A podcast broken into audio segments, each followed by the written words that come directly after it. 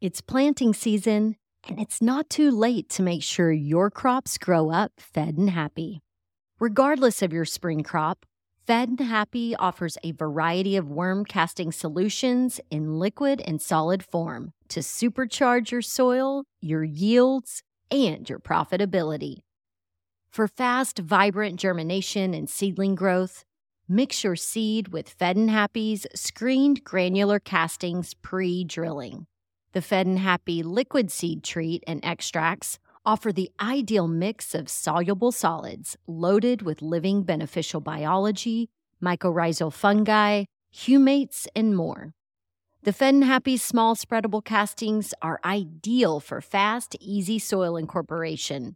The large offer long term stability and soil growth. But you don't have to figure this out on your own.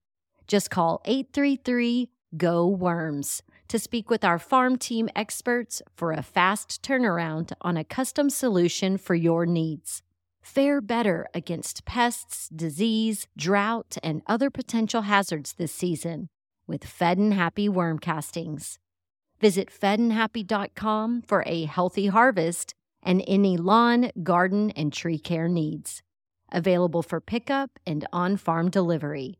That's F E D N happy.com or call 833 GO WORMS. Happy planting. Welcome. You're listening to Casually Baked, the podcast, home base for the canna curious. Thanks for tuning in. It's high time. We had a high time together. Together. Yes, it's high time. We had a high time together. Hi, y'all. I'm Joe, your host and cannabis lifestyle guide. And I am so excited to share today's show with you. My guest is David Krantz. He is a certified epigenetic coach specializing in nutritional genomics and the endocannabinoid system.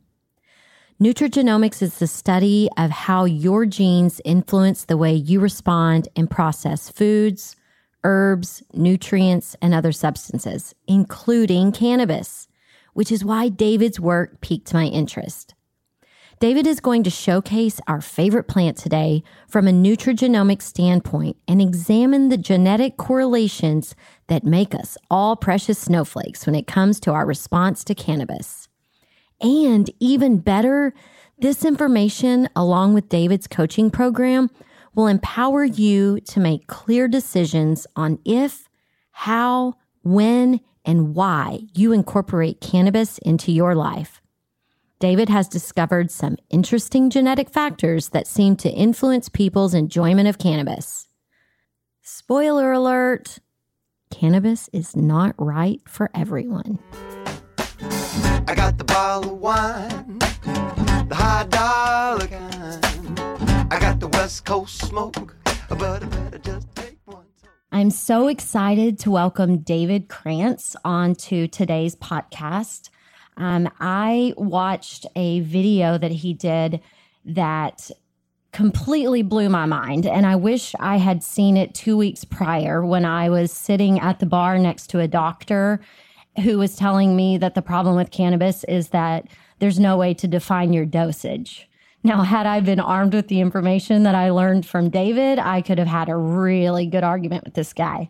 So I'm happy to have you here, David, to um, teach us about how our DNA can unlock the secrets of optimizing our individual cannabis use for our optimum health and wellness. Thanks for joining me. Oh, thanks for having me. It's a pleasure to be here and talking to you about this. Outstanding. So, on your website, I read that your mission is to translate the difficult to understand science into actionable things that we can do to improve our daily lives. And that is right on board with my mission and what I try to do at Casually Baked, helping people incorporate cannabis for wellness into their life. So, what what drove you um, to this place to be doing this? You know, this important work regarding our DNA. Yeah, that's a that's a great question and a, a great place to start. So uh, I kind of found my way almost accidentally into this type of work after biohacking my way out of some debilitating and sort of weird, non diagnosable health conditions that mainstream medicine just didn't really have much of an answer for me. And so I retooled my diet, retooled a whole lot of the stuff I was doing, and ended up eventually training with and actually helping him develop some of the training material for his programs. Uh, this guy named Dr. Dan Stickler, who, if you've heard of the uh, the supplement company Neurohacker Collective or or the supplement Qualia, uh, he's the medical director for those guys. So I um, ended up training with him. He's kind of my mentor, uh, and it's kind of a long story how I got connected with him, but um, kind of through a combination of really having to figure out how to heal myself and um, sort of being picked out of the crowd by a really talented and really awesome practitioner who was looking for someone to kind of be his protege in some ways. Um, I have ended up doing what I'm doing now and really diving deep into how genetics affect um, not only cannabis, but the way that you respond to food and exercise and all kinds of different lifestyle factors that really can go into creating or destroying health. And uh, genes happen to be a really good guide um, to uh, figuring out what those specific things are for you as an individual. I joke all the time on the show that we are all precious snowflakes. And so this discussion is just, you know, a complete like deep dive into that and how we can discover and unlock all of these secrets. And, um, you know, I didn't. I didn't even know what nutrigenomics or nutrigenetics even was until you reached out to me. So, can you kind of give us a broad overview of of what that science is, and you know, and kind of make sense um, sense in a layman's term for us? Yeah, absolutely. So, and it's no surprise to me that you haven't heard those terms because they're really relatively new and they're something that's only been able to be looked at in the body uh, really fairly recently because we only mapped the human genome in the early 2000s. So, the information that's come from that has led to these two new fields uh, nutrigenetics and nutrigenomics. And uh, nutrigenetics is the study of uh, how certain genetic variants impacts our response to food.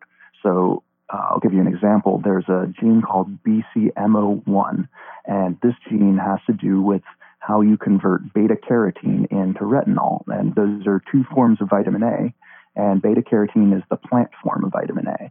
And the form that we actually use in the vitamin A receptors in our bodies and actually go into uh, really the, the positive effects of vitamin A uh, come in this active form, and we have to be able to convert the inactive form in, into the active form in our body.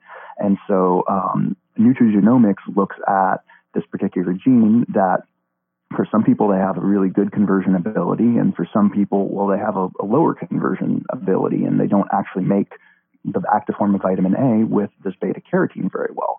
So, nutrigenetically, if you know that you have a lower functioning variant of that gene and you are going to require more of the active form of vitamin A, then the nutrigenetic approach to that would be to eat extra liver or animal products that have more active vitamin A in them.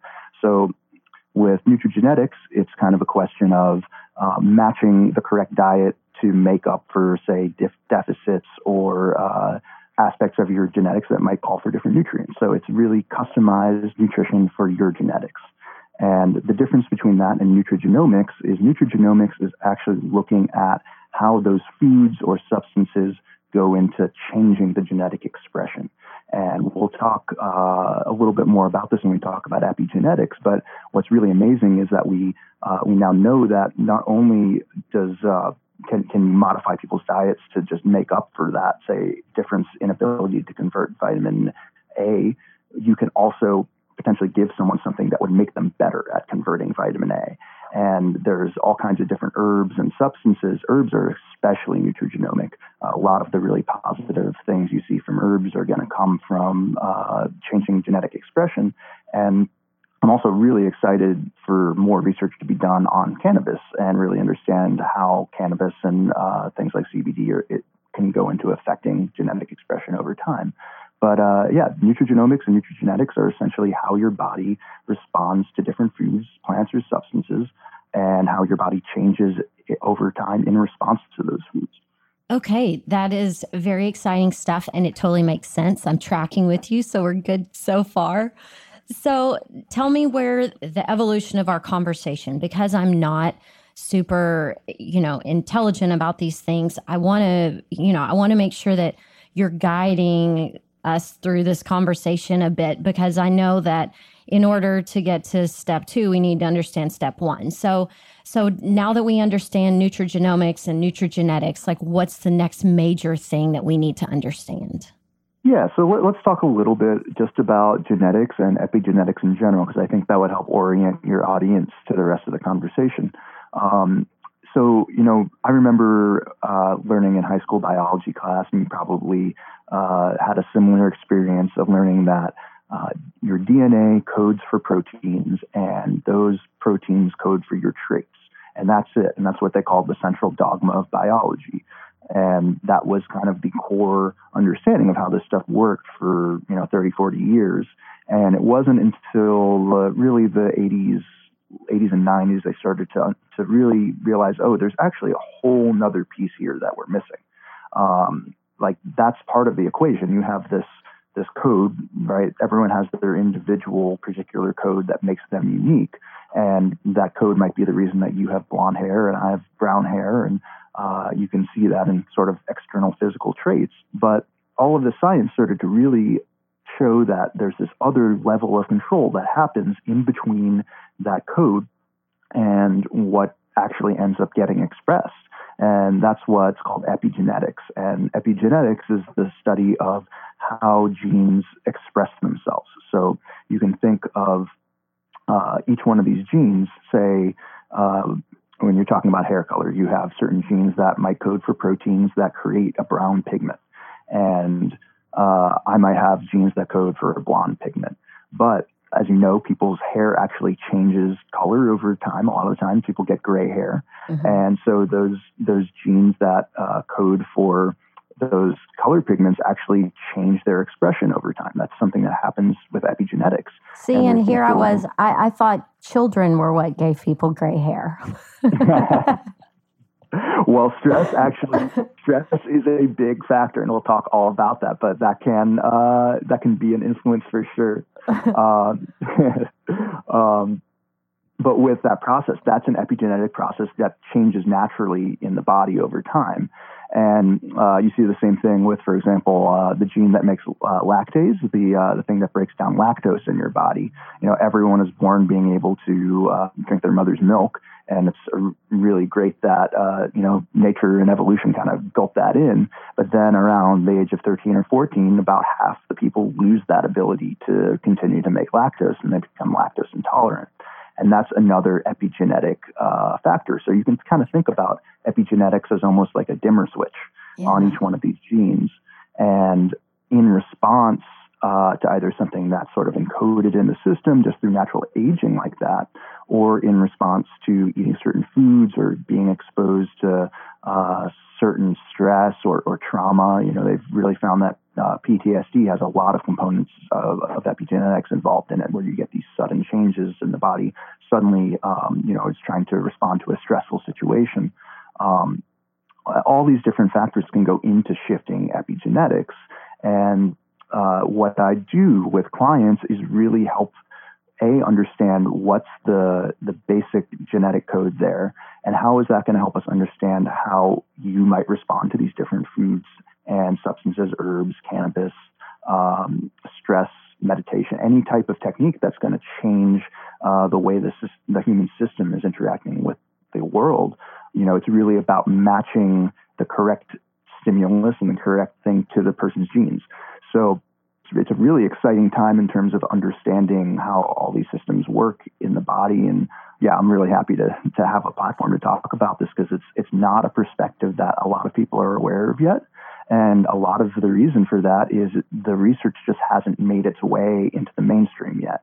So I'm very excited that uh, you're, you know, wanting to share this information with your audience because I think it's very, uh, very important, very empowering stuff to, to become aware of.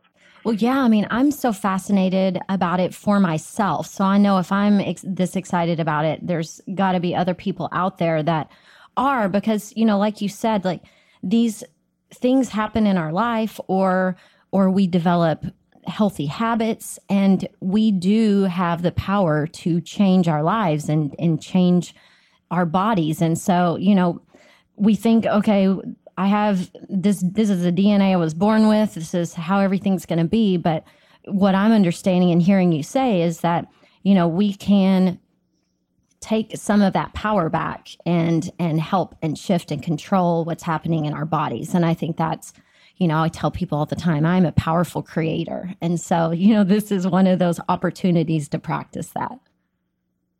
Absolutely. And I think the that mentality and being able to approach your health in terms of understanding that you are the one that is ultimately going to create or not create health. And um, you know, I have a lot of empathy for uh, you know people that have been trying to uh, improve their health but they're just not doing the right thing and there's because there's so much conflicting information out there about what is healthy and what's really good for you this type of genetic testing can really help cut through that noise and really give people a direct approach and a direct path to wellness rather than throwing darts at the dartboard and seeing what sticks um, you know, I'm sure you've probably had the experience of standing in a supplement aisle and just thinking, well, all of this stuff looks like it's supposed to be good for me.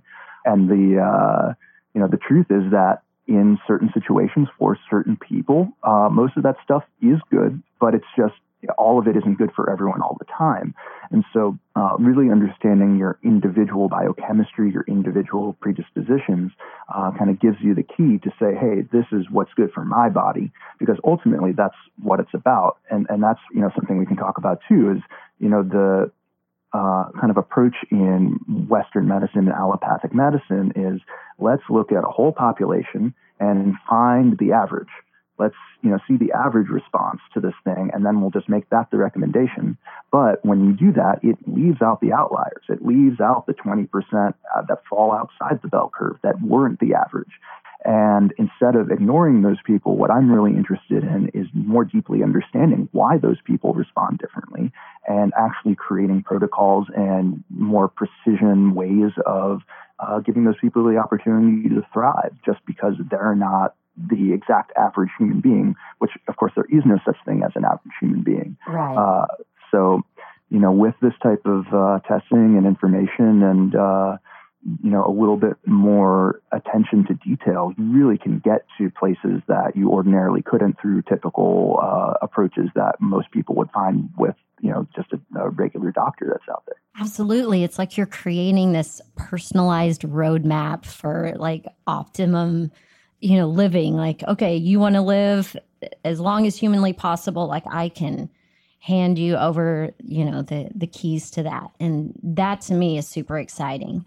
Um, but the one thing though, for me is that when I see these DNA tests like 23andMe, mm-hmm. I just, uh, I get, I go to this weird place where someone in, you know, in a, publicly traded company who probably has ties to the government now has access to my DNA, and that just freaks me out. So tell me why that's completely ridiculous and like talk me off the ledge as to why I wouldn't want to do this DNA test.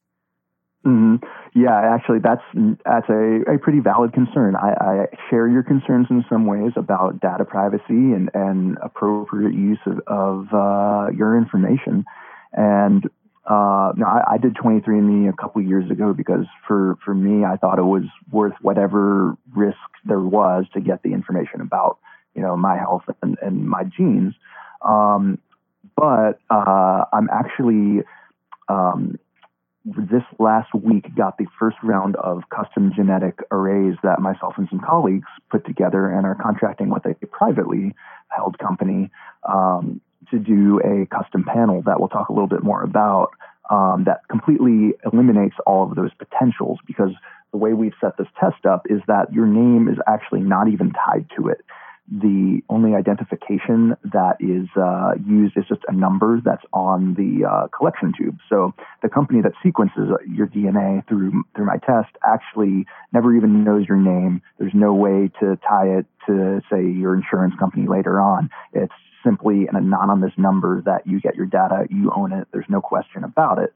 So uh, while I'd love to say, hey, 23andMe and Helix and all these other companies that are publicly traded are perfectly reputable and there's no issue with this, um, I can't say that because I personally don't know. But what I do know is that we've taken um, every uh, precaution that we can by contracting with a company that allows us to have transparent data. Um, and transparent data ownership for you and anyone else who'd want to do the test um, we've just kind of bypassed those concerns, which I'm really excited about because, you know, as someone who is also skeptical of government inter- intervention and skeptical of large scale corporate interests, I see the, the real need to be able to provide that type of security and really be confident and understand that. Uh, you know, your data is your data, and you should own it. And if you want to sell it and maybe make some money, money off it to a research company, you can. But you shouldn't ever be put in the position where uh, you know, the company that you that you're trusting is doing that without your permission. All right, you do make me feel better. I, I will I will do your DNA testing. well, thank yeah. I think it's uh, and just in general, I actually haven't seen any negative repercussions actually happen from a company like 23andMe. Uh, there's there's speculation, and it, and because there's uh, you know there's uncertainty, uh, it drives a lot of that speculation. Um, but you know, in general, I'd rather be safe than sorry, and yeah. I'm happy to be able to provide that for people. Yeah, especially when we're living in such uncertain times. yes, these are very uncertain times. So, tell me a little bit more about um, what we're going to find out through the DNA testing, like with epigenetics. Like, what are all the different things that that we're looking for, and um, I don't even know if I'm asking that question the right way because I don't understand it. So, yeah, sure. Well, um, let, let me kind of back up and I'll tell you a little bit more exactly what I am looking at when I look at someone's uh, DNA test. Okay. So, what I'm looking for are these things called single nucleotide polymorphisms, and it's a big fancy name that basically just means uh, one letter differences in your DNA code versus mine.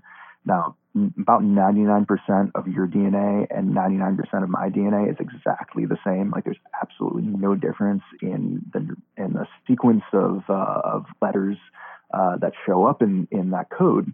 Uh, but it's that one or, or so percent difference that you know makes you unique. And there's actually very regular places in DNA where you see these variations. Um, and they're pretty these are common variations that again like would go into making your hair color a specific way or mine a specific way. Um, and they happen at these very regular places. So um, you know by cataloging them you can look at your particular point in the dna where you might have a letter c and i might have a letter g. And uh, through a bunch of research studies that have been done that say, hey, what happens when this person has a T and this person has a G in that place? You know, can we identify uh, specific traits or specific response to food or uh, you know disease risk, all these kind of things. Um, by looking and comparing your code with those studies and the experience of you know uh, working with other clients and seeing these patterns, you can really get some powerful information um, out of those. And to be clear, those those SNPs or single nucleotide polymorphisms, they're um, they're not technically mutations. Uh, sometimes people refer to them as mutations, but I really like calling them polymorphisms because it's more reflective of what they actually are. Because mutations kind of has a lot of emotional baggage with it. People think of mutation, think it's necessarily a bad thing. Um, but these are just traits that have kind of stabilized over over time in, in you know human populations. And sometimes you see depending on where you, your ancestry is you know you might have a higher likelihood of having a SNP uh, versus someone from another part of the world. Because say in in Nordic countries where there is little sunlight and you might have a different SNP related to vitamin D uh, that might have might make your vitamin D production more efficient than say someone who was born in the tropics. And so you get these kind of this um, for almost every single biochemical process in the body, you get these tiny little variations that add up and uh, can go ahead and give us information about all kinds of things. So when I do a genetic read on someone, I'll break that up into a couple different categories. And when I'm doing a full read, I'll look at nutrition, uh, micronutrients, detoxification pathways, uh, sleep pathways, and then things that are related to exercise and movement and um, like uh, uh, muscles and, and that type of thing, metabolic activity. And so, say for nutrition, you can get a, a really good feel of Do you need higher carb or lower carb uh, diet to thrive? Do you need more or less saturated fat? And you know, it's interesting. The just getting the oils right and the fats right can make such a huge difference for people. And you know, and it's not just about low fat or high fat. It's about the specific mix of saturated fats to polyunsaturated fats to monounsaturated fats. Um, and so that's the type of information you can get really uh, in detail with genetic testing. That'd be very difficult to uh, look at with traditional blood testing or um, you know other types of tests. So it, it really just kind of cuts through the um, the muck in, in, into and gives you really an understanding of why. You know, that's what I, I love about this information is mm-hmm. it gives you the why. And I have a feeling like once you have the information, then you can go back and look like, oh yeah, that totally makes sense. I always want to just like crash and take a nap after I eat, you know, whatever. Um, Absolutely. You know, I, I think it it just kind of will help make sense of it all, and um, and you know, and also also it is like you were saying, it's not just like, you know, throwing shit against the wall and seeing what's going to stick. Now you can be like, okay, I get it and I have a plan. So I like plans. yeah, I, I, like what you said about it, it connecting dots for people, and it just makes certain things uh, make sense. I, I did. I was uh, before I got on this call. I was doing a, a read for a client this morning who has always hated squash and eggplant, mm-hmm. and just you know, like the taste of it just disgusts him. Like he can't can't do it. And there were a couple of genetic markers that are associated with sensitivity to that specific class of, of plant compounds. And it just made so much sense to him. Uh, and it, you know, uh, it took it, it, took off the pressure of feeling like, hey, there's something wrong with me because other people like these foods and I don't. Right. Um, you know, so it, it, actually creates a lot of self empathy for people and, and, really understanding. Well, you know, I'm just wired this way, and uh, in certain cases, you know, you can really get some cool uh, things to try to to help um, you know either mitigate that or in in this client's case what we're going to do is actually cut out a couple other foods that he's not necessarily taste sensitive to but i know that those foods also contain similar compounds uh, that the eggplant and uh, squash do. So we're going to actually try to remove a couple other things that he's probably also sensitive to and uh, and try there so it, you just get these clues and in combination with someone's real life uh, you you're able to piece together this really amazing picture. And what I'm really excited to start doing a little bit more is really delve into the cannabis side of it. Um, and uh, you know we can we can start talking about that as well here. Yeah. So, what are the genetic variants that are known to influence, um, you know, my response to cannabis? Yeah. So, um, there's quite a few, and I want to preface this by saying most of the research that that's been done in this domain has been really done from the perspective of addiction and cannabis use as a problematic behavior, um, because that's of course what there's been funding for. And anytime we're talking about you know studies on cannabis, you always kind of have to keep in mind that you know there's there's vested financial interests that are not necessarily interested in looking at what the positive benefits are. But um, you know what I've done is really take taken a look at those studies and said, hey, how can we use these? How can we understand uh, the average person's response to cannabis better? Because uh, you know, I, I and we, we've talked we talked about this when we, we first talked, but um, you know, just having knowing people that really don't respond well to cannabis, and then having the personal experience of having it be such almost like a panacea, where it, you know, for me when I was younger, it, uh, it leveled out my anxiety and allowed me to function way better than I was before. Uh, but it, I had friends that would try it, and I was just amazed that they didn't like it. And uh, there's there's quite a few genetic variants that indicate reasons why that might be.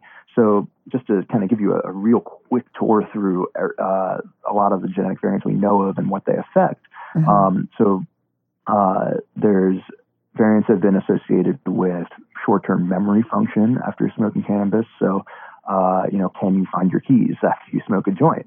Turns out that the kind of stoner stereotype of you know not being able to remember anything for some people is actually pretty true. Uh, there's certain genetic variants associated with uh, really pretty severe short-term memory loss rate after smoking, but there's also ones that are really actually pretty protective of that. So uh, you know, there could be people that uh, are really highly functional when after they smoke. And doing some of this genetic testing and getting kind of a more objective um, measurement of that and uh, really understanding your predispositions there uh, can give you a you know better understanding of hey if I'm going to smoke and I'm going to or I'm going to consume cannabis in any way uh, is this probably going to affect my memory negatively uh, similarly, there's been studies that look at genetic variants that have been associated with things like impulsivity and executive function, so like control over your body, movements, that type of thing. And again, there seems to be certain variants that are protective of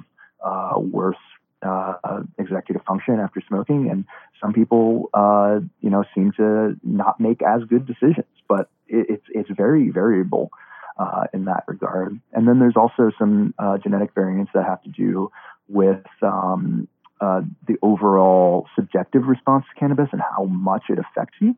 Um, specifically, there's certain variants that are related to how, say, two people take uh, 20 milligrams of THC. Um, the levels of THC in their blood 30 minutes later actually might be very different. And that might be because they have a genetic variant in one of the liver pathways that breaks down THC. And so for people with the slow uh, breakdown variant, they might need less of a dose. And they might actually uh, really over respond to edibles, particularly because edibles are uh, very contingent on that pathway to uh, kind of metabolize that THC. Mm-hmm. So, uh, dosage is, a, is certainly something you can look at. Um, there's uh, general uh, receptor density and receptor response. So you have endocannabinoid. And you're talking about our CB1 and CB2 receptors? Yep. Okay. Um, got it. Yep. Yep. There's certain uh, SNPs or variants that are that seem to be associated with more or less of those receptors uh, in certain places in the body. Uh, and there's uh, the the cannabinoid receptor one uh, gene. It's called the CNR1 gene there's a whole lot of different variants in there. And one of the really neat things is that they've associated these variants with a lot of other things than, than just cannabis use. So, um, you know, as you've probably talked about on this show before, the endocannabinoid system kind of interacts with all these other systems in the body. And it, I mean, almost like pretty much every cell in our body has endocannabinoid receptors on it. Mm-hmm. And uh, so variations in those receptors uh, that you can identify with these different genetic variants might create slightly different receptor shapes or, or types that respond slightly differently. And they've also associated those things with uh, all kinds of, uh, of other conditions, things like just general cognitive function, bone density, uh, likelihood for constipation, weight gain, circadian rhythm, hormone regulation, uh, and also, interestingly, uh, susceptibility to something like PTSD and stress resiliency, um, depending on certain variants in that cannabinoid receptor 1 gene. Uh, certain people might be more predisposed to have kind of a extended stress response to an event, while other people might actually be able to come back to baseline much better. Um, so the so these these genetic variants can give you a lot of information into not only the response to cannabis, but other dynamics in general about uh, anything that would be related to the endocannabinoid system. So tell me then, like, so the way you describe all of that, it it sounds like our genes determine how effective our endocannabinoid system is. So some people may have a really active endocannabinoid system and some people for you know lack of a better word might have a lazy endocannabinoid system. Is that right? Am I tracking? Uh, yeah, that's uh, it seems it, it doesn't it's not quite so so simple, but yes, it seems like there are definitely certain genes that might give us indication of if someone has more sensitive cannabinoid receptors or if they also have more or less of their own cannabinoids. Uh, which is one of the more interesting uh, kind of genes that uh, that is available to look at. Is this gene called FAAH? Um, it stands for fatty acid amide hydrolase word, but what it does is it breaks down the body's main cannabinoid that you produce naturally just on your own without ever you know coming in contact with cannabis. You just have this in your system, and some people tend to have more or less of it because of this enzyme that breaks it down. So if you and are we talking about anandamide? Mhm. We're The talking about anandamide. Okay. So just, you know, just making sure the listeners are still learning stuff. So the the endocannabinoid that we produce in our body called anandamide is the doppelganger of THC kind of. If, I mean if, if I'm really doing it in layman's terms, right? Yeah, exactly. It it a- activates the cannabinoid receptor in the in a very similar similar way to THC. And some people seem to just naturally have lower levels of anandamide than other people. And you can kind of track that based on this enzyme that breaks that down called FAAH. And there seems to be kind of two main uh, genetic variants that that you that you see, and uh, some people with with this variant that makes them have higher levels of FAAH, uh, they break down more of their own anandamide, so they have lower levels. What does that look like in someone? Does that mean that they're more depressed or that they just have a better mood? Like what what does that look like whenever after you've said that? Like what is the result? Yeah, so that that is pretty much exactly what that looks like in the research, and it, it's not clear cut 100% of the time, but it seems that people that have less of their own anandamide uh, tend to be more depressed and tend to rate their subjective happiness overall a little bit lower. But those are also the people that seem to get the most benefit um, from cannabis, Mhm. uh, because makes total they seem sense. to be be balancing out that kind of lack of of uh, of their own cannabinoids. And actually, um, between that one genetic variant, um, people with the low anandamide variant uh, tend to be chronic long-term cannabis users twice as much as people with the other variant. So people with that already have enough of their own anandamide tend to uh, be long-term cannabis smokers at half the rate of people that have uh, um, less anandamide, which is pretty striking. So does that mean that you know cuz that immediately just brings me into a conversation of addiction because that's you know we've been taught that you know cannabis is the gateway drug you know you and so we know that's bullshit.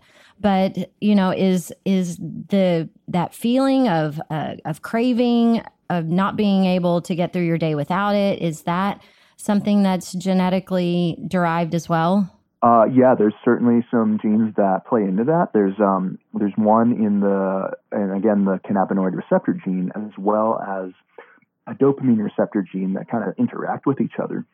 And they've done some really awesome brain scan studies where uh, they've kind of stratified two groups depending on their genetic variants, and then put these people in a brain scanner and expose them to like they let people watch they, they had them watch someone light up a joint and watched the way that their brains lit up when they were like watching someone smoke a joint. mm-hmm. Um, and so the and so there's definitely um, certain major differences in that brain response to cannabis and just that uh, stimulus of of seeing someone else smoke.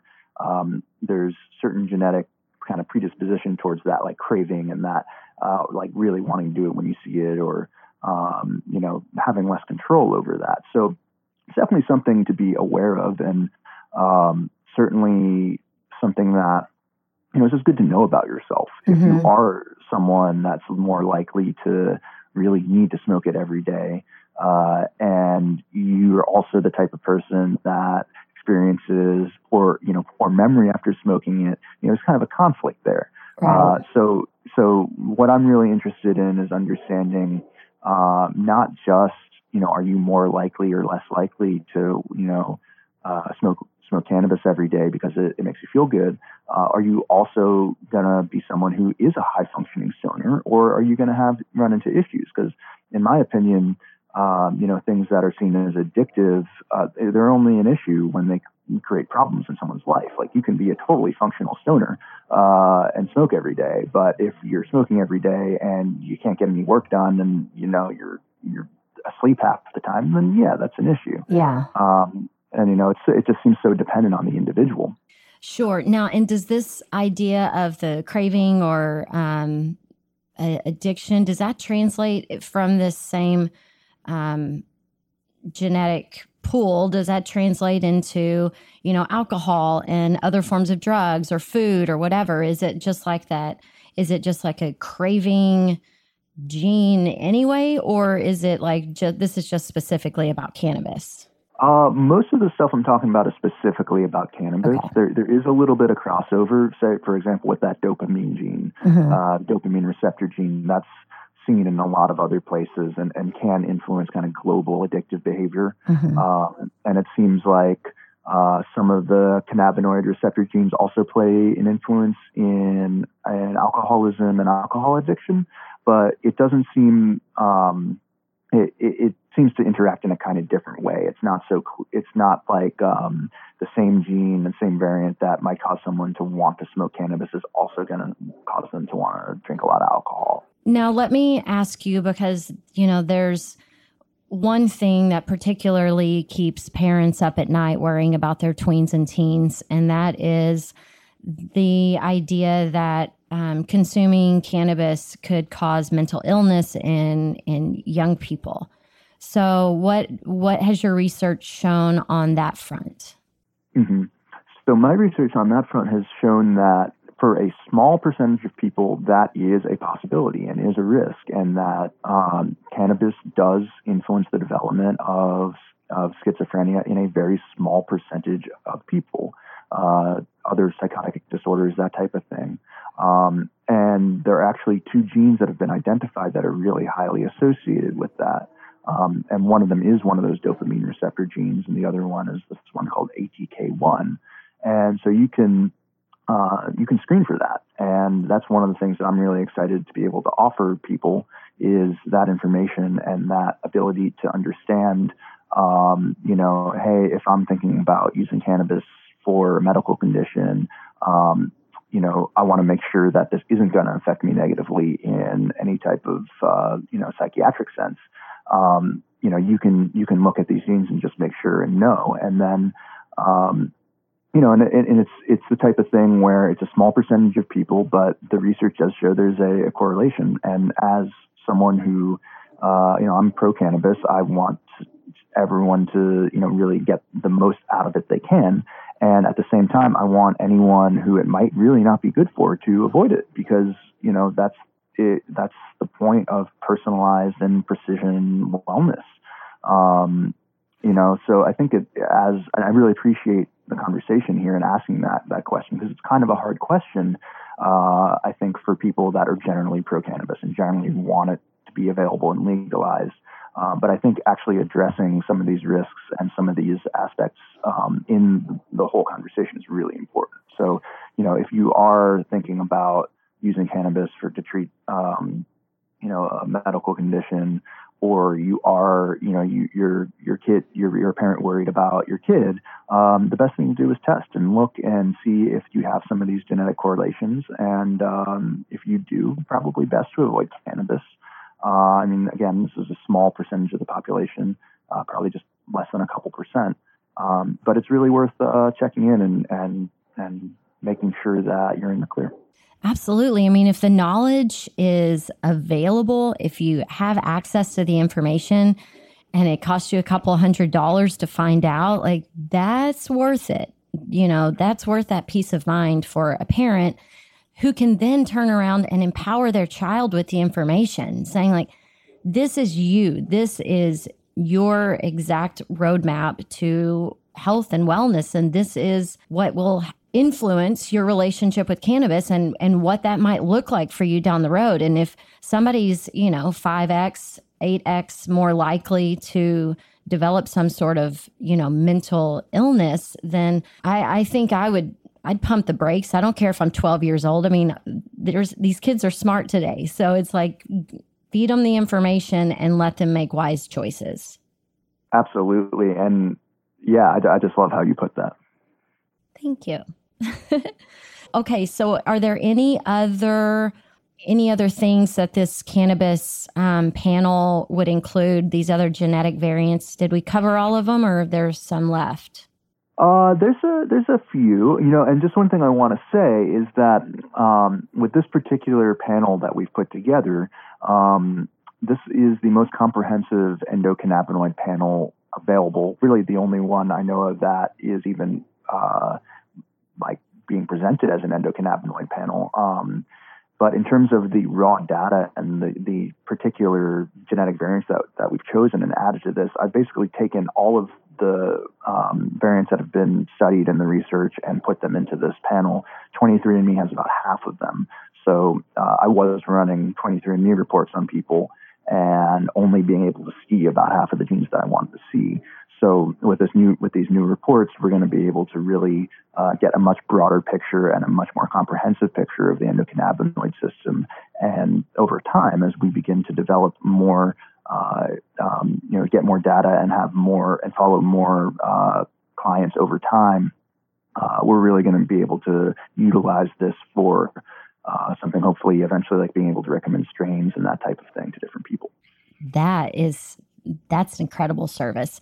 I have people all the time asking me about specific strains to try or products that that they you know might like. And it's so hard to determine that because we we all react differently to it. I know that's a service that will be absolutely popular especially now with it you know cannabis coming into the mainstream you know more states legalizing it. People have access to it for themselves for their aging parents for you know um, ill children that they might be raising. I mean, there's so many reasons to try it, but the fear of just not knowing enough information is paralyzing for most people. And so then they just don't ever do it. So the service that you're providing, I'm I am a I'm a, I'm going to be one of your biggest cheerleaders, David. I promise you that. well, I really appreciate it, Joanna, and I'm going to be one of your biggest cheerleaders for the show because it's just so important to have uh, intelligent conversations that uh, kind of go beyond the binary of cannabis is good or cannabis is bad. Because, you know, when you really examine it from the perspective outside of our kind of cultural and legal framework that we, you know, I mean, it's so silly. Uh, you know, if, if you were just to look at cannabis in the same way you would coffee or uh, vitamin C or saturated fat or just any of these other uh, substances that we are going to encounter and are going to need to decide, hey, how much to this do I want to put in my body and uh, when and why? If you really just kind of break, look at it like that and level the playing field out a little bit, um, you know, I think it's a really powerful tool in the toolkit. Um, but I think it's also important to just examine all the different angles with it. So, so thank you so much for uh, you know facilitating the conversation. Absolutely. You know, we've talked about THC and its relationship with the CB1 receptors. What about the other cannabinoids? Like, does mm-hmm. THC, CBD, CBG, do they express themselves differently based on the genes, or is it, you know, just kind of like cannabis is cannabis and this is how it all works? Or do they have, is there some nuance between the, the different cannabinoids? Yeah, so there certainly is nuance between the different cannabinoids, and we're at a phase of research right now where it just hasn't been really parsed out yet beyond THC too much. We know a little bit about CBD. Um, it's similarly to how uh, we know that some people are fast or slow metabolizers of THC. Uh, there also seems to be a pretty wide variation in the way that people break down and metabolize CBD. Um, there haven't been quite as many studies on it, but we do know that there's the pathway called CYP3A4, which is another liver pathway that kind of is the main uh, route for CBD metabolism. And what's really interesting is there's all these studies where they give uh, uh, you know 100 different people, say 10, 20 milligrams of CBD, and then when they test their blood levels 30 minutes later, an hour later, the blood levels can vary by up to 10 to 12 times from person to person. Wow. So, yeah, it's, it's really wide, and that's why you see so much variation in CBD dosing, and really why at this point it's mostly recommended hey, you got to just try it and titrate the dose for your particular body. Um, and I are, think that's difficult to do with CBD also because you know you don't get the the high from it. You know, I I I do get a lightness of being from CBD, but it's like it's really hard i think to find out what your your perfect kind of sweet spot is with cbd right. Yeah because a lot of the symptoms that are being treated are, are the, the subtlety of being able to notice when something gets better or when something gets worse isn't necessarily as acute as knowing hey i'm too high right now. Mm-hmm. uh, so for sure that that's definitely a component of it. And um, so there there are a couple genetic variations that can influence that, but uh, the research just hasn't really been done yet, but it's coming because this is the kind of the next step. Um, and part of what I'm really excited to be able to do with these panels that I'm, I'm, working with people on is to start to generate more data. And actually, anyone who does a panel with me is contributing to this larger picture of, um, you know, really understanding CBD dosage and making correlations with people's genetics. So the work that I'm doing isn't necessarily just uh, to provide people with information. It's also to start to develop a database and to develop a uh, a way to really become more precise over time. Once we have hundreds of people's information and and have hundreds of people's stories and their uh, what they're using CBD for, how they're using it, what their dosage is like.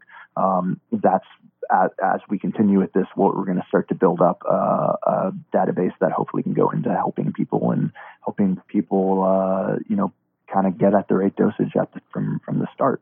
That's outstanding. So now let's talk about who all should be doing this. So, you know, we we mentioned parents and them having peace of mind, you know, just really understanding the risk levels for their for their kids. Who are some of the other people that you have right now that are using this how do how do I even say that? They're getting their cannabis panel done? yeah, I, I, call it uh, endocannabinoid panel. The endocannabinoid panel. Who else are some of your kind of your hot clients for this?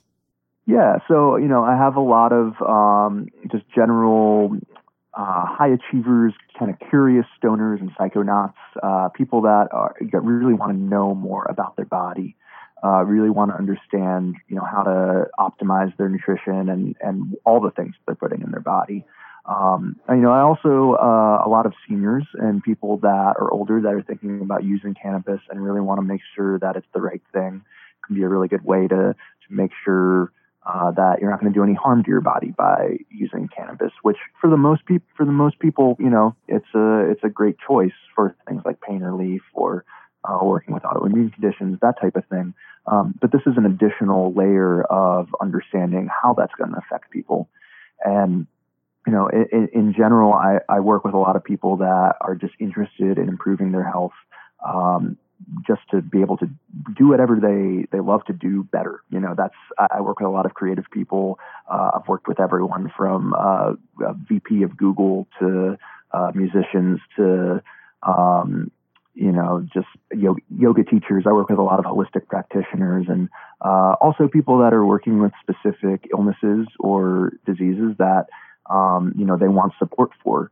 And what makes me, you know, very different in my approach is I, am looking at, uh, you know, things from a whole systems perspective. And while, you know, if you're working on uh, treating symptoms for, you know, a specific diagnosed disease, uh, Western care doesn't really focus on anything but those symptoms or that disease itself. But oftentimes you, you really see fantastic results when you support the whole system, when you get sleep right, when you get light exposure right, when you get nutrition supplements, uh, you get kind of the whole, all of these different inputs to the system dialed in, uh, changes happen much more quickly than just trying to go after one little facet yes. uh, of things. So, so true. So I really, yeah, yeah. So I really love just working with people who uh, are coming from that mindset and understand that they have control over their health they might just need a little bit of guidance to know what to do to to really optimize it. And uh, people that know that uh, you know there's more than just uh, single pathways, single systems, single drugs. Uh, it's really about supporting the whole body, the whole person, everything from uh, what you're doing to occupy your time. Is that you know bringing you joy to your relationships, to your mentality? You know all of those things tie into the epigenetics and to the this larger uh, picture of genetic expression. So. Um, you know, again, uh, parents uh, looking to, uh, you know, kind of get a feel for how cannabis might be affecting their kids, uh, seniors and older folks that are, are thinking about trying cannabis, and then uh, just people generally interested in understanding more about themselves and their bodies. Outstanding. So, this work that you're doing, you do that through is it the Apiron Center? How do how do I pronounce that? Apeiron? Yeah, so Apeiron Center. Um, I, I, do this work independently as a coach, but I am affiliated with them, and okay. uh, it's run by Dr. Dan Stickler, who I, I mentioned is the oh, medical okay. director for for Neurohacker. He also runs a company called Aperion, and it's essentially an organization committed to helping realize human potential through uh, precision, personalized approach to wellness. Um, and genetics kind of lie at the core of that approach. And uh, Dr. Stickler's uh, really incredible um, uh, practitioner. He's kind of a wor- world renowned uh, expert on this genomic stuff. So it's been really, really quite amazing getting to work with him and collaborate with him on on some of this material. And um, yeah, I'm uh, I'm very very proud to be affiliated with those guys. Yeah, I'm sure. So Let's walk through then what an epigenetics coaching session would be like with you. I'm so fascinated. I'm totally going to do this. So we'll just talk about it like it's me because it will be. Walk me through what what should I expect? Yeah, so first thing would be uh, I would send you a genetic test. It's a simple swab test. You just um, you make sure you don't eat or drink anything for about 30 minutes, and you just do a cheek swab, drop it in the uh, in the little tube, and send it off. And it's about a five to seven day uh, return time for the test, which is super exciting because uh, 23andMe sometimes I've seen it take up to two months. So yeah, I want time. instant gratification, David. Yeah, yeah. Uh, get a quick return time on the test, and uh, it, then uh, while that test is being uh, analyzed by the the sequencing uh, guys, we'd sit down and do what I call a lifestyle review session, where I learn everything I possibly can about you. I learn about what you eat and what, what your life has been like, what you've tried that's worked for you. Maybe, you know, if you've tried diets or things that haven't worked for you, uh, what your uh, daily routine is like, what you're doing for work, you know, what your relationships are like. Um, really kind of get a whole picture perspective on everything about you so that I can figure out the best way to help optimize your health. Um, because you know, there's so many little things that can sometimes be shifted that it's my job as a coach to pick up on and and and point out that might not be so obvious to you, um, and really getting that kind of whole review, that whole um, whole comprehensive picture can be very helpful. And it's it's something that you know when you go to a doctor and you spend 15, 20 minutes and they say, oh yeah, well you're you know, your blood sugar is, is this and your cholesterol is a little high. Why don't you, you know, take a statin and come back to see me in a year? Uh, it just allows for so much more depth and really getting to the underlying root causes of things rather than trying to just fix them with a pill or anything like that. So, you know, it's, it's, the Which seems to that, be that Western approach. We just slap a right. band aid on stuff instead of getting to the root of the problem. Absolutely. And so it's it's really developing a relationship where I understand, you know, who you are and and what your goals are. And then from there, uh, I incorporate the genetics into understanding, well, what's going to be the best diet? What's going to maybe be some supplements that might help optimize the way that you detoxify uh, things or, or um, metabolize hormones or, you know, what are the little things that we can tweak to just make, see some immediate results? And so uh, just to give you an idea, the, the full genomic report um, is about uh, 75 pages of material. So there's a lot of information in there. And when I work with someone, uh, I usually work, you know, we'll work together for six months or 12 months. Um, part of what I do is really just pick out like what are the most important things from that those 75 pages, and let's try those first. And then as we continue to implement those those things, and, and you're you incorporate uh, dietary changes or exercise changes, we'll kind of continue to refer back to the genetics to uh, you know keep trying new things and, and keep adding things in uh, to really get you to where you want to go. And uh, along with that, I'll often do some lab testing uh, or and some cognitive testing to get some kind of baseline biomarkers that we can track over time. Because uh, it's really nice to say, um, you know, look at a couple inflammation markers or cholesterol markers, that type of thing, and actually track how those change as we're implementing the, uh, protocols that we get from the genetics. So it's kind of this dual approach of let's uh, let's let's try some things, let's test it, um, and in addition to those lab tests, of course, your subjective experience and your energy levels are going to guide a lot of this, um, just knowing how you feel. Um, mm-hmm. But I do also like to get some objective measurements because it's just it's very helpful to to really see what's going on under the hood in real time. Right on. Now tell me how long this relationship between us lasts. So from mm-hmm. me doing this, um, the custom genetic test, up through you analyzing the data and then giving me recommendations. Like how's how is that? Um, how's that next step work? Yeah. So, and just to be clear, this is what the full coaching package that I offer looks like. Uh, I also do offer just the genomic panels. Uh, that would just be uh, the genetic test, and then one session where we sit down and I'd go over either your cannabis genetics or say look at supplementation and detoxification genetics.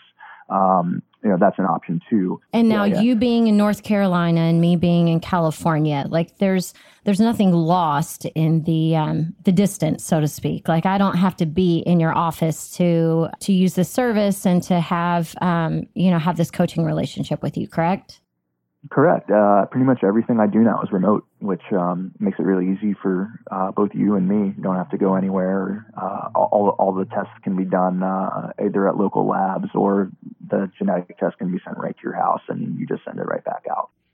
Outstanding. For someone interested in the the full coaching package, kind of dive a little bit deeper into that and and you know what that's what that looks like. Yeah, so um, the things I was describing, the lifestyle review, and the genomic review, um, that usually happens in the first month. And then after that, we do a six month month package. Uh, I'll either see you uh, once a month or twice a month, where we check in and I continue to just know what's going on for you. Are the things that we're trying working? Are there certain things that maybe we should try to adjust? And you know, I act as a support buddy and kind of an accountability buddy, and you know, really just continue to offer advice and support on how to continue to integrate the information and try new things and uh, really move towards your health goals. And you know, everyone's health goals are going to look look very different. Some people are interested in weight loss. Some people are interested in, say, reducing depressive symptoms. But there's different ways to, uh, you know, approach those individual needs. And uh, different ways to look at the genetics depending on what your goals are. So um, that's one of the reasons why you know having a long intake and really understanding who you are helps me figure out how to use the genetic information to the best of uh, both of our advantages. Makes total sense. So since we are all precious snowflakes, do you have some particular success stories that you're most excited about? Yeah, I've got a few ones I can talk about, and um, uh, two of these uh, have video testimonials on my website. If you if you go to my site and click on the testimonials tab, there's some uh, videos of these folks themselves actually talking about their experience. Um, but I had one client come in. He had a history of depression, bipolar, uh, had been on a number of psychiatric medications. This was a man in his late 40s. Um, we did some genetic testing and found out that he had uh, SNPs in something called the MTHFR gene. Uh, and these are very commonly associated with uh, depression and some other uh, mental conditions. Um, and we did some further blood testing to confirm that that's really what was going on, and we did. And turned out he was what they call a low methylator. And so we uh, got him started on a supplement called SAMe, uh, which is a source of methyl groups. Um, little more than uh, I want to get into here, but um, he did really well. He, you know, his mood improved. He actually got off his blood blood pressure medication while we were working together.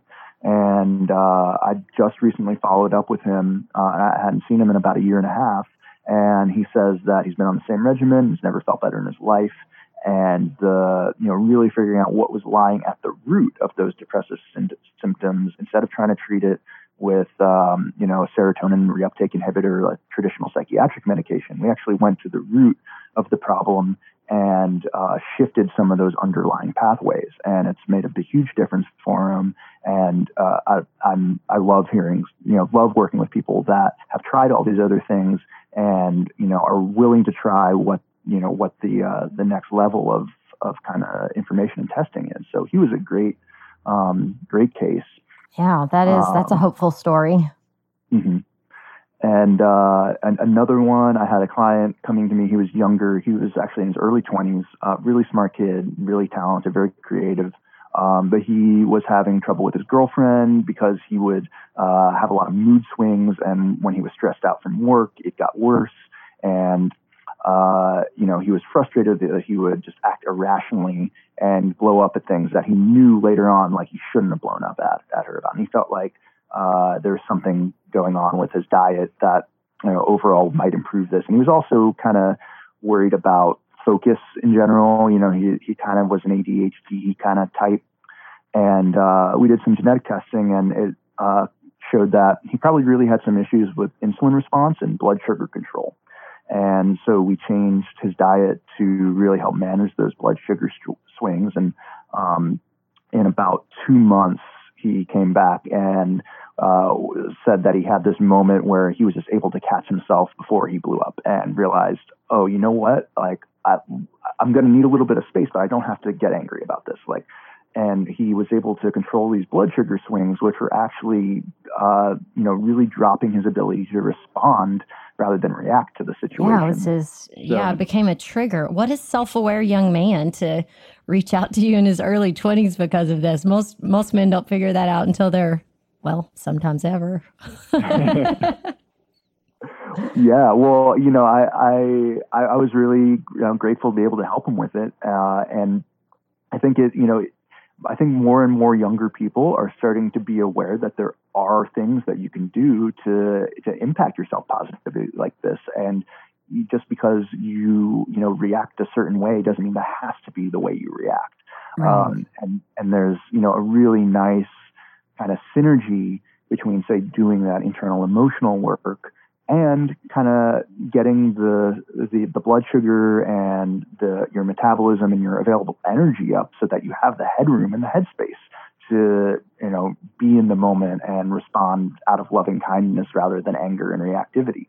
Um, you know so uh, he was a great case. And the other thing with him too was interesting. He was a long-term cannabis smoker um, but actually felt like it wasn't serving him anymore and that he you know it felt like it was getting in the way of his ability to concentrate and focus. But he was pretty fairly addicted to it and had, you know, issues like getting off of it, cutting it down.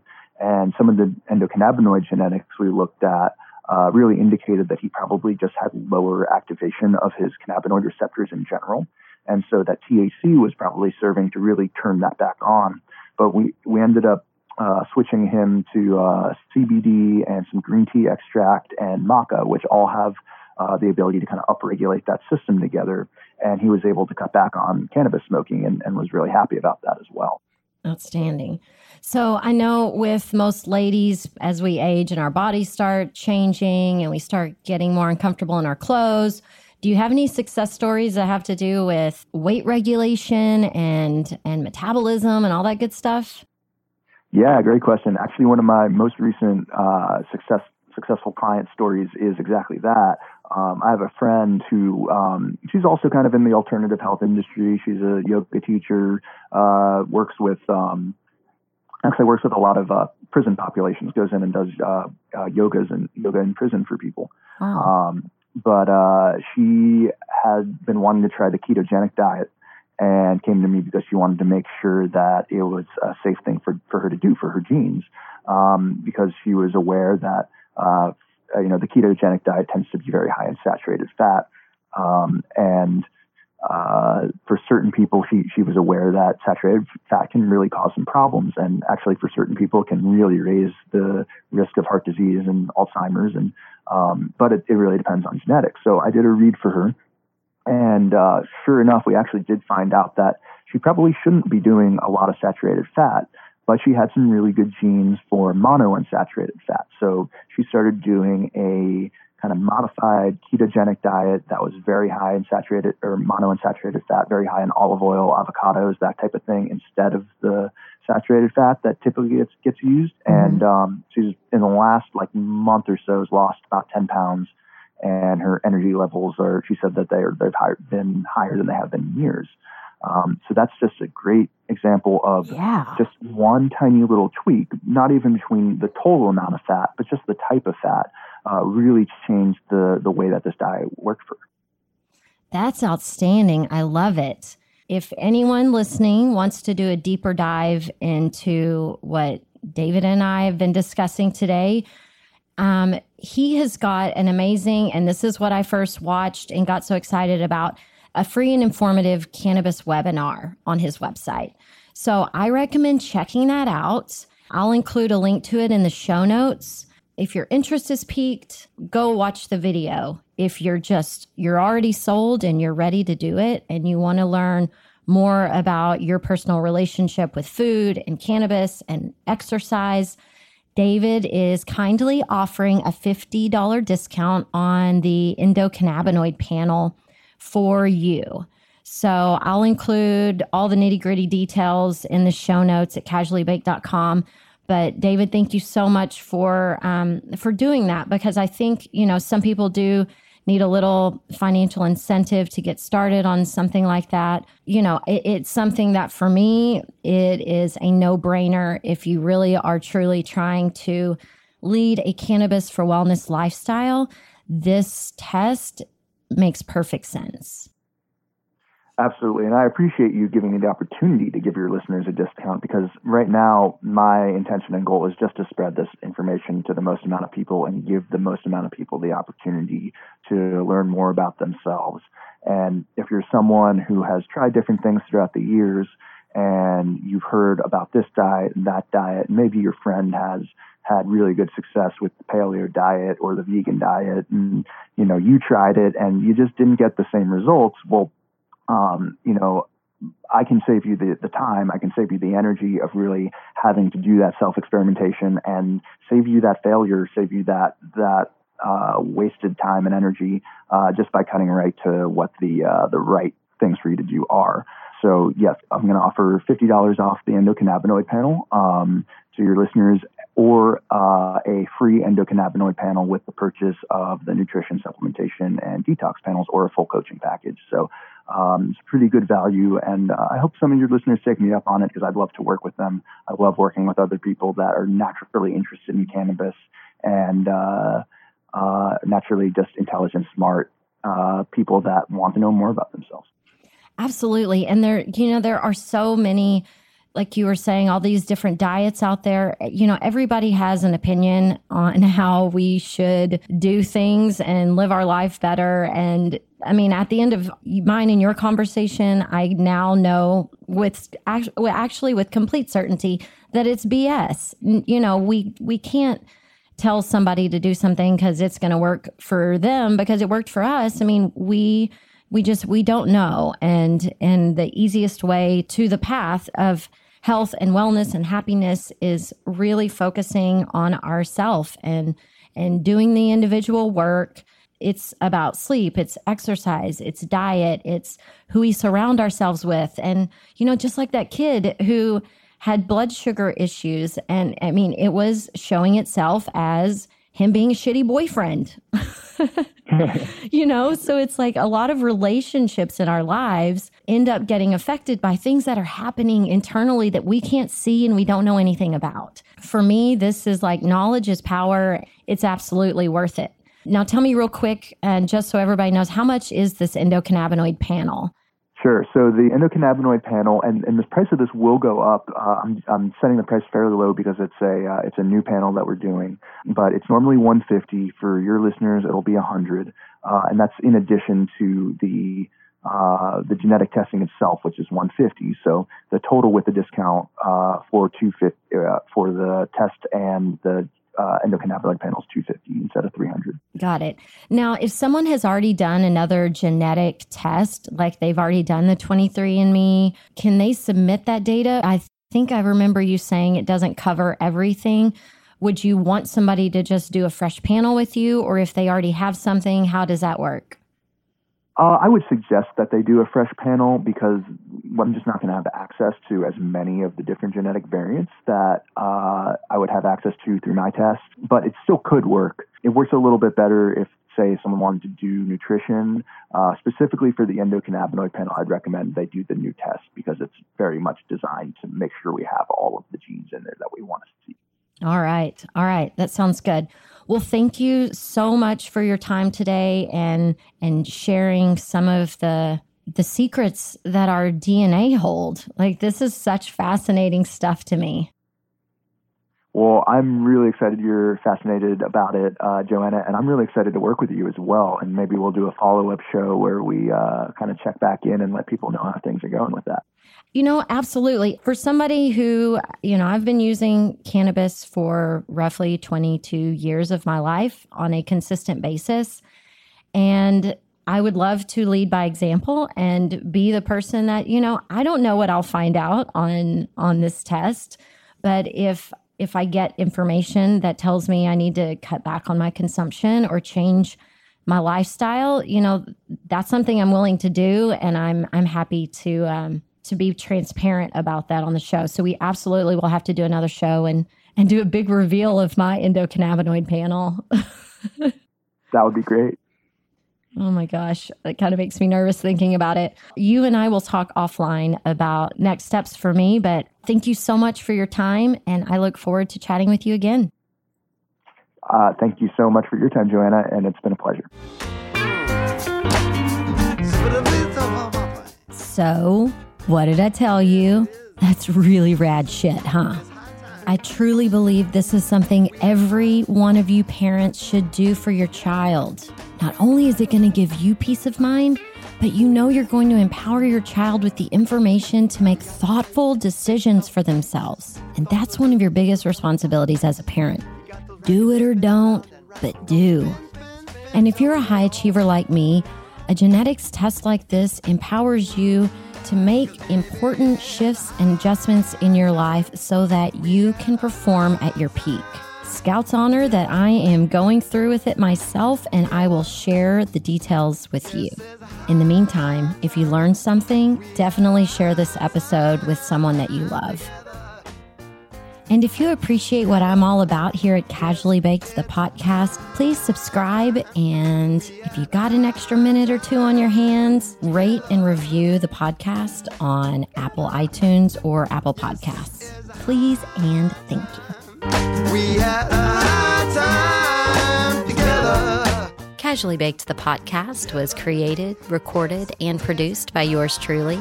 Editing and sound design are in the capable hands of Arnav Gupta. The podcast theme music is by my highly talented friend Seth Walker. If you aren't familiar with Seth's music, you can find High Time on his album Gotta Get Back wherever you're buying your music these days. I know he didn't create High Time for me, but it sure as shit sounds like he did, right? I hope you'll tune in next time. Thanks for hanging out.